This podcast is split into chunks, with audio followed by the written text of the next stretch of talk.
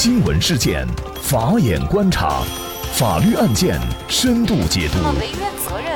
传播法治理念，解答法律难题，请听个案说法。大家好，感谢收听个案说法，我是方红。更多的案件解读，欢迎您关注个案说法微信公众号。今天我们跟大家来聊一下，拼多多购车车主将起诉特斯拉。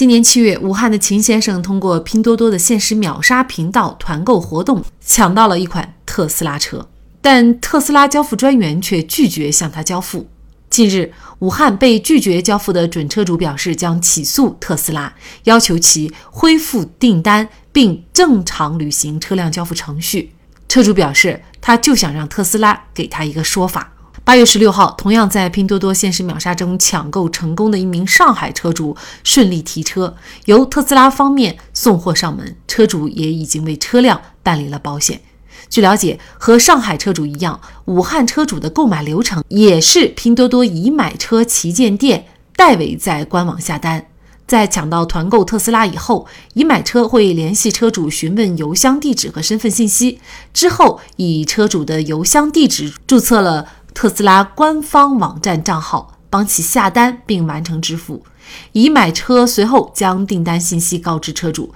车主可以随时登录账号看到订单明细，付款金额是二十七万一千五百五十元，已买车方面补贴了两万元。据悉，一位在特斯拉负责交付的工作人员表示，武汉车主的订单本应该在八月十三号进行交付，后来特斯拉从该车主处得知。该订单为拼多多团购订单，于是拒绝交付。特斯拉官方给出的拒绝交付理由是，该车主涉嫌违反特斯拉禁止转卖的有关规定，依据合同违约条款，单方面取消了此订单。那么，特斯拉车主到底该如何维权？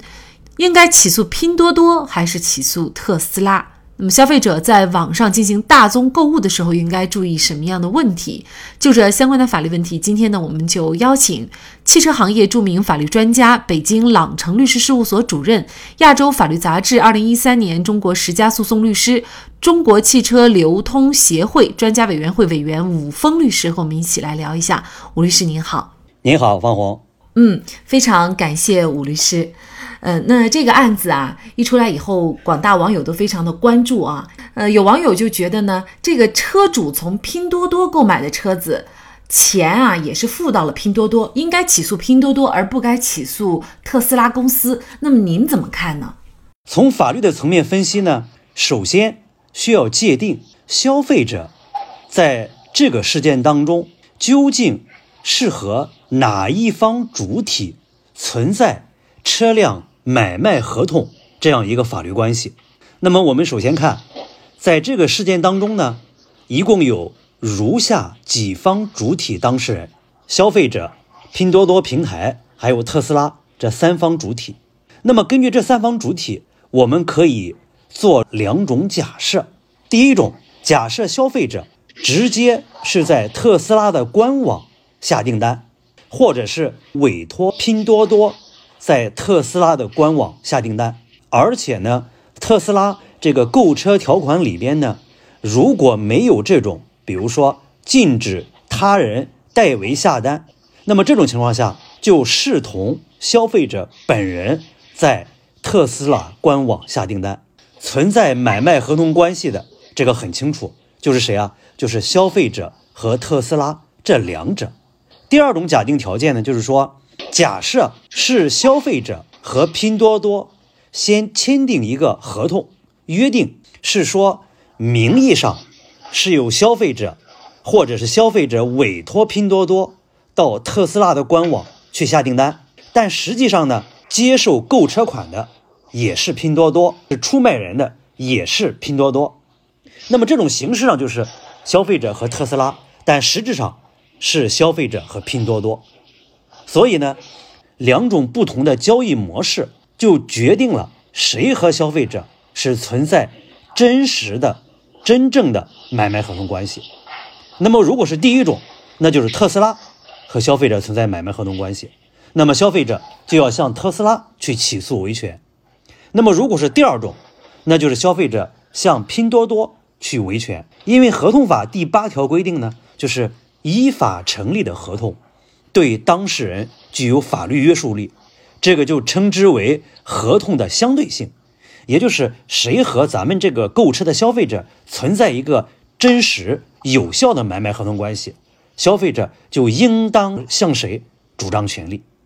所以这个是界定到底该起诉谁的问题，在这里边呢。还需要引起注意的就是说，拼多多或者易买车，就是这两者在这个社会事件当中，它的这种商业的运作行为有没有值得商榷或者探讨的地方？拼多多或者易买车这个电商平台在向消费者发出的这个特斯拉万人团购这个声明里边，如果说在向不特定的消费者，他告诉消费者，你。到我这里来团购下订单，你就能够买到特斯拉的新车，等等。我注意到有的媒体报道过，特斯拉曾经发布过一个声明，就针对拼多多的这个万人团购，说是并没有委托拼多多来代为销售特斯拉的新车。那么这种情况下，如果电商平台团购声明里面会导致消费者产生误解，他误以为拼多多的这一次团购是。特斯拉授权的销售行为，而且我在拼多多下订单，我就能够买到优惠两万块钱的车。那么这种情况下，那么这个商业行为，我们就要考虑它是否涉嫌构成反不正当竞争法混淆行为。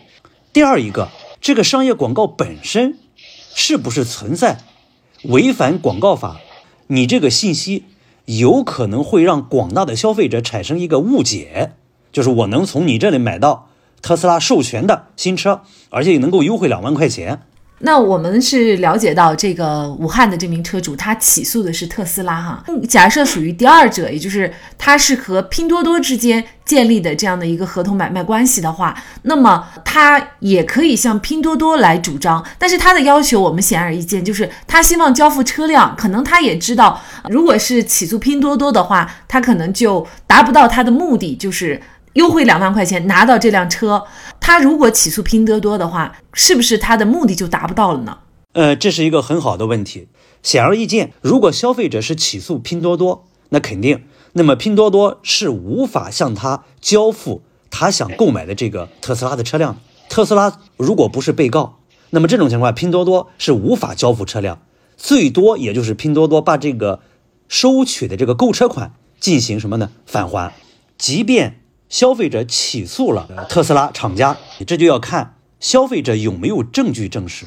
他是与特斯拉直接建立的买卖合同关系，也可以把谁呀？把拼多多列为无独立请求权的第三人，也就是将来他可能会存在要把购车款返还给谁？返还给消费者。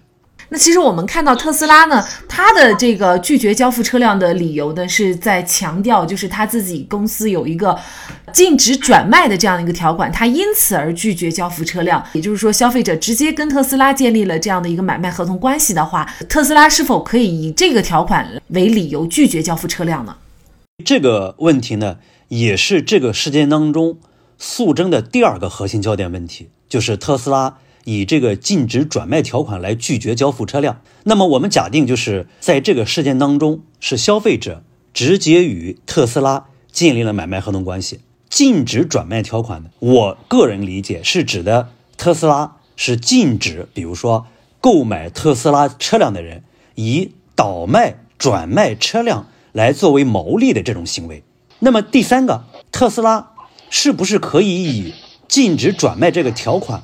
来作为拒绝交付车辆的理由呢？特斯拉和消费者可以在购车合同当中约定：如果我发现你买车是为了转卖、倒卖进行牟利，而不是自己日常生活消费需要，我就享有什么呢？单方解约权。第二一个就是说，这个单方解除合同的条件，应当是构成格式条款。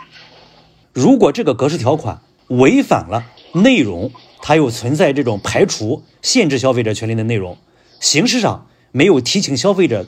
引起一个合理的注意，那么这个格式条款就是无效的。在新闻媒体报道过程当中，特斯拉声称说有这个易买车工作人员以自己名义下单，因为这个工作人员如果是你个人买了再卖给其他的消费者，这个就构成禁止转卖了。所以呢，我认为呢，对于呃是否特斯拉可以以这个禁止转卖作为这个拒付条件，要区分就是是不是构成格式条款。第二个，格式条款是否合法有效？第三。是不是以生活消费为目的来购买使用这个特斯拉的车辆，来进行综合的一个判断和界定？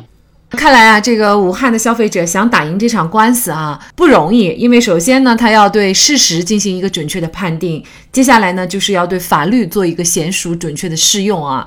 但这个事情呢，确实是反映了一个比较普遍的问题，就是广大的消费者呢，网上购车。那么很多时候呢，这种大宗商品啊，其实大家看中的都是价格要实惠一些啊。那么对于消费者来说，比如说在电商买车，它的这个法律风险通常可能会有哪些？又该怎么来预防呢？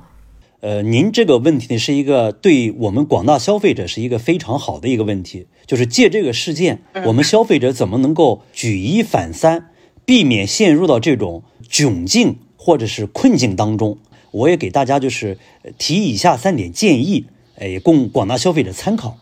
参加了电商平台的这个团购，我们有团购资格，并不意味着你就能够获得，比如说购车资源。我们建议咱们消费者呢，将来如果参加这种活动，最好是要详细提前询问一下我们这个电商平台活动的详情，再联系一下，比如说汽车厂家的这个官方渠道，确认是不是。是官方，比如说授权或者合作的，这个主要是为了确保什么呢？确保后续这个合同的可履行性。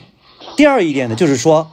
要多询问电商平台，再联络商品的这个品牌、这个生产方去了解一下，到底这个活动是一个什么样的真实情况，防止咱们将来在合同的履行过程当中产生不必要的麻烦。那么这是第二点。对于汽车这种大宗商品，或者是功能比较复杂的这种现代化工业产品来讲，那么电商平台的这种购买呢，虽然有便利快捷，但是呢，也有一些对于车辆的功能和性能了解的不完整、不准确。有这个家用汽车产品三包这个规定啊，还有召回啊等等，它有一些特殊的这个商品特有的一些法律规定。那么这一块呢，可能还是到实体店去了解的更完整、更充分一些。我也结合我多年来在汽车行业这个法律圈呃，这一二十年，因为我们遇到的这个各种各样的纠纷非常多，给我们广大的这个汽车消费者也算是提这么几点建议，供我们广大的这个汽车消费者在将来的时候叫明明白白消费，开开心心消费，放心消费。其实从消费者的角度来看，能够抢到限时秒杀的名额实属不易。好不容易抢到了，又买不到车，这确实有一种被欺骗的感觉。起诉维权也确属无奈之举。那除了特斯拉自身聚焦车的理由要经得起法律的推敲以外，电商平台的规范化营销管理也显得尤为重要。那么在本案当中，电商平台除了承担退款的责任以外，又是否存在混淆行为或者引人误解的宣传，而为此要承担行政责任呢？好，在这里再一次感谢汽车行业著名法律专家、北京朗城律师事务所主任、亚洲法律杂志二零一三年中国十佳诉讼律师、中国汽车流通协会专家委员会委员武峰律师。明天晚上我们个案说法的直播继续开启。我们要跟大家聊的主题是王岳伦和女子亲密搂腰壁咚，民法典实施以后出轨的风险有多大？届时欢迎大家跟我们一起来聊这样的一个话题。同时呢，您如果有相关的法律问题，也欢迎您向我们的婚姻家事专业律师李婵娟律师咨询和交流。明天晚上八点，我们不见不散。那么，大家如果想获得我们节目的图文资料，欢迎您关注“个案说法”的微信公众号，在历史消息当中就可以找到这期节目的全部图文资料。那么大家在生活工作当中遇到一些法律问题呢，也欢迎大家向我们进行咨询。您可以添加幺五九七四八二七四六七这部手机号码的微信号，就可以找到我们。他们都非常的资深、专业和负责人。感谢您的收听，我们下期节目再见。